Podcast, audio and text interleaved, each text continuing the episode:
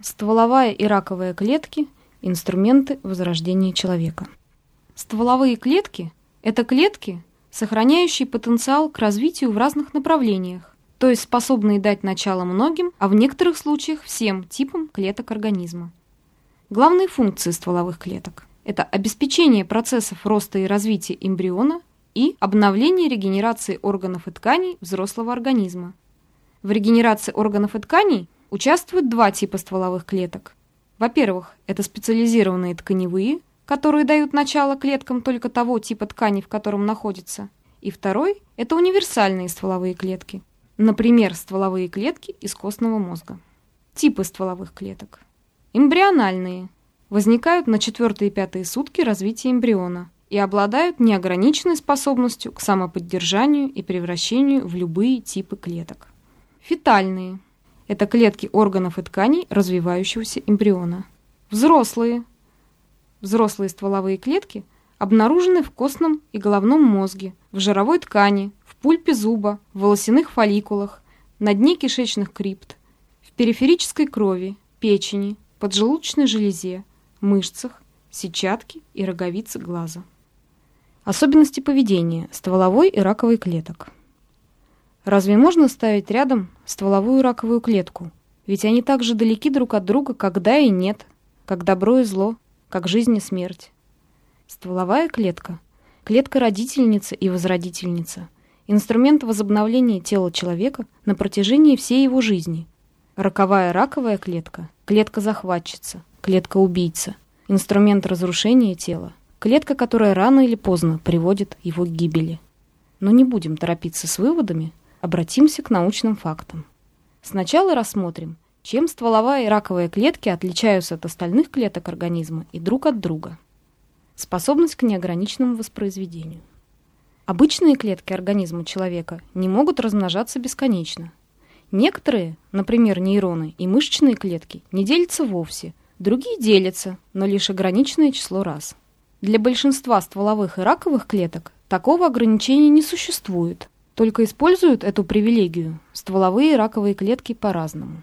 Стволовые клетки для того, чтобы обеспечить клеточным материалом быстрорастущие ткани эмбриона и чтобы постоянно восполнять естественную убыль клеток взрослого организма, или чтобы в случае непредвиденных повреждений эффективно оказать скорую помощь попавшему в беду органу, а раковые – для того, чтобы бесконечно воспроизводить самих себя. Деление стволовой клетки есть четко регулируемый организмом процесс – темп которого определяется масштабами потерь клеток того или иного органа. Но как только плотность клеток в зоне повреждения восстанавливается, деление прекращается под действием стоп-сигнала и возобновляется лишь только тогда, когда количество клеток в органе вновь уменьшается. Но раковая клетка живет своей жизнью, не считаясь с правилами и нормами клеточного общежития, и следует лишь собственной потребности к безудержному росту. Способность жить и размножаться в чужом микроокружении. Нормальные клетки организма человека могут жить и работать только в окружении себе подобных, то есть только в том органе и той ткани, которой они исходно принадлежат. Если такая клетка случайно заблудится и попадет в несвойственное ей окружение, то она неминуемо погибнет, причем не от рук негостеприимных соседей, а от собственных. Включится ее внутренняя программа самоуничтожения. Стволовая и раковая клетки, напротив, чувствуют себя на чужой территории настолько комфортно, что не только выживают сами, но и дают многочисленное потомство. Однако в том, с какой целью попадают они в чужое окружение и как складывается в новом месте их дальнейшая судьба, между стволовой и раковой клеткой существует огромная разница. Стволовая клетка прибывает в нужное время, в нужное место по специальному сигналу, подчиняясь воле целого. Ее задача – возродить поврежденный орган к полноценной жизни и работе на благо организма. От того, в какой именно орган призвана стволовая клетка, напрямую зависит ее дальнейшая судьба. Получается, что с одной стороны стволовая клетка изменяет, возрождает свое новое окружение, а с другой, под его влиянием, изменяется сама. Раковой клетке на свое окружение абсолютно наплевать. Когда ее потомство перестает помещаться на старом месте, она начинает осваивать новые земли – вырастать в соседние ткани и образовывать поселения в отдаленных органах. В новом окружении судьба раковой клетки нисколько не меняется, ибо ее цели ни от кого и ни от чего, кроме нее самой, не зависят. Раковую клетку можно перенести из одного организма в другой, и повторять эту процедуру можно бесконечно. Более того, раковая клетка и в организме-то не нуждается, и прекрасно себя чувствует без него, было бы вдоволь еды. В настоящее время существует культура раковых клеток, которым уже около 100 лет, причем зародились они в организме мыши с видовой продолжительностью всего в 3 года. Способность перемещаться по организму на значительные расстояния. Это еще одна отличительная особенность стволовых и раковых клеток. Нормальные клетки организма, за исключением клеток крови, такой способности лишены. Стволовые клетки используют для перемещения естественные транспортные пути организма, но раковым этого недостаточно. Поэтому раковая опухоль не только неудержимо растет, но создает еще и собственные транспортные пути – кровеносные и лимфатические сосуды. Промежуточный итог. У стволовой и раковой клеток есть общие свойства, принципиально отличающие их от других клеток организма. Но между собой стволовая и раковая клетки отличаются не столько какими-либо свойствами, сколько целью и способами их использования. Стволовая клетка выполняет нужную работу в нужное время и в нужном месте, потому что служит целому, организму человека, слышит сигналы, отражающие его волю, и подчиняется им – Стволовая клетка – это часть, гармонично вписанная в программу целого. Раковая клетка тоже является частью целого, но открыто игнорирует его законы, служа лишь только себе самой. Агрессивная, своевольная, асоциальная раковая клетка. Почему и как появляется она в организме? Почему и как организм допускает ее существование? Роковая раковая клетка. Кто она? Глубинной причиной превращения законопослушной клетки организма в злостную раковую является испорченная наследственность. Фатальные повреждения генетического аппарата. В раковой клетке обнаружены изменения в так называемых генах социального поведения или социального контроля. Эти гены отвечают как за личную жизнь клетки, за ее рост, размножение, питание, профориентацию, так и за способность клетки к гармоничному сосуществованию с организмом в целом – Например, умение воспринимать, интерпретировать и реагировать на регулирующие сигналы, которые поступают от организма. Но для развития рака одной этой причины недостаточно. У каждого человека ежедневно появляются десятки тысяч генетически измененных клеток. Но далеко не у каждого появляется опухоль. Почему? Потому что в организме есть будительные внешние и внутренние стражи, задача которых – распознать и уничтожить потенциально опасные клетки – Внешним стражем является иммунная система, в круг обязанностей которой входит слежение за количеством и качеством живущих в организме клеток. Внутренние стражи присутствуют в каждой клетке и представляют собой специальные белки, их называют стражи генома.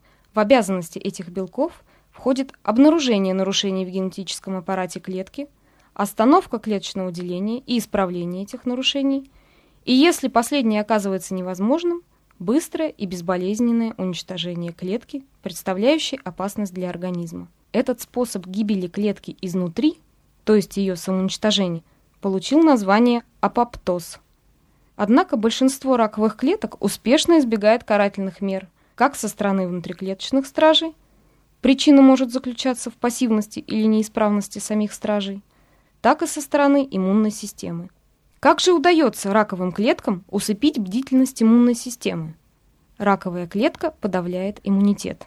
Оказывается, раковые клетки способны выделять вещества, которые парализуют деятельность иммунной системы. Эта особенность роднит их с клетками эмбриональными. И более того, способность к подавлению иммунитета обнаружена также у взрослых стволовых клеток. Может ли совпадение таких жизненно важных для организма способностей эмбриональной, стволовой и раковой клетки быть случайным? Раковая опухоль представляет собой многочисленное потомство единственной клетки, избравшей путь личного бессмертия в ущерб другим клеточным целям и задачам. Откуда берется эта стволовая раковая клетка-предшественница? Раковая клетка, измененная стволовая.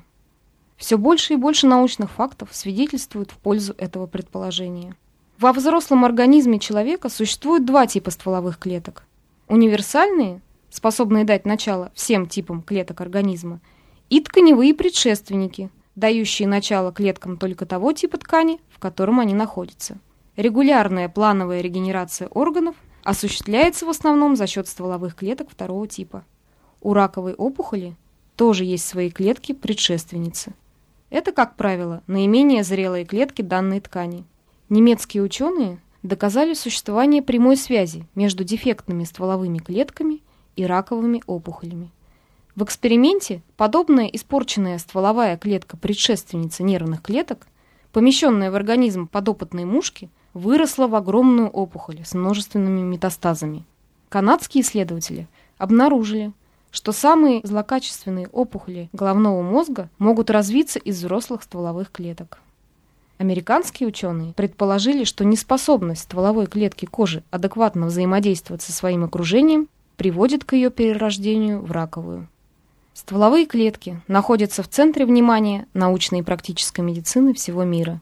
С ними связаны надежды на продление жизни, на исцеление больных, до настоящего времени считавшихся безнадежными, в том числе и раковых. Но у каждой медали есть обратная сторона. В каждой возможности скрыта опасность. И при пересадке стволовые клетки могут превратиться в раковые. Один из способов применения стволовых клеток таков. У пациента берут ту или иную ткань, например, костный мозг, в которой содержатся стволовые клетки. Эти клетки выделяют из первичного материала, культивируют вне организма, наращивая до определенного количества, и затем возвращают в организм пациента. Но недавние исследования показали, что если стволовые клетки находятся вне организма более 3-4 месяцев, то появляется реальная угроза, что при возвращении в организм пациента они поведут себя непредсказуемым образом и могут превратиться в раковые. Но также справедливо и обратное. В каждой опасности скрыта возможность. Нет худа без добра. И даже раковая клетка, какой бы безнадежно погрязшей во зле ее не считали, способна сыграть и созидательную роль. Подтверждением тому служит следующий эксперимент. Ядро мышиной раковой клетки ввели в яйцеклетку, из которой предварительно удалили собственное ядро. В результате эта клетка-химера дала начало новой полноценной жизни, нормальному эмбриону мыши. Рак – это аномальная регенерация. Регенерация – восстановление, возрождение, возобновление. Воз – рождение. Это рождение чего-то нового. Рождение заново. Возрождение не происходит там, где и так все хорошо. Оказывается, и рак очень часто развивается на почве хронического неблагополучия. Он нередко возникает на месте хронического воспаления и разрушения тканей. Недаром факторами риска развития рака желудка являются хронические гастриты и язва, рака пищевода, воспаление, вызванное длительным воздействием горячей пищи, рака легких, хроническое раздражение табачным дымом и так далее. Восстанавливать разрушенные ткани – прямая обязанность стволовых клеток. В очаге хронического разрушения происходит усиленная регенерация, и стволовые клетки работают с перегрузками. На каком-то этапе в программе стволовой клетки может произойти сбой – и вместо спасательных работ на благо органа и организма она начнет спасать саму себя. Так стволовая клетка превращается в раковую, регенерация органа – в рост опухоли. Инструмент возрождения становится инструментом разрушения. Жизнь оказывается на пороге смерти. Диагноз-приговор «рак» ставит человека перед лицом реальной опасности и в то же время предоставляет столь же реальный шанс. Шанс исцеления и возрождения самого себя своих жизненных ценностей и целей.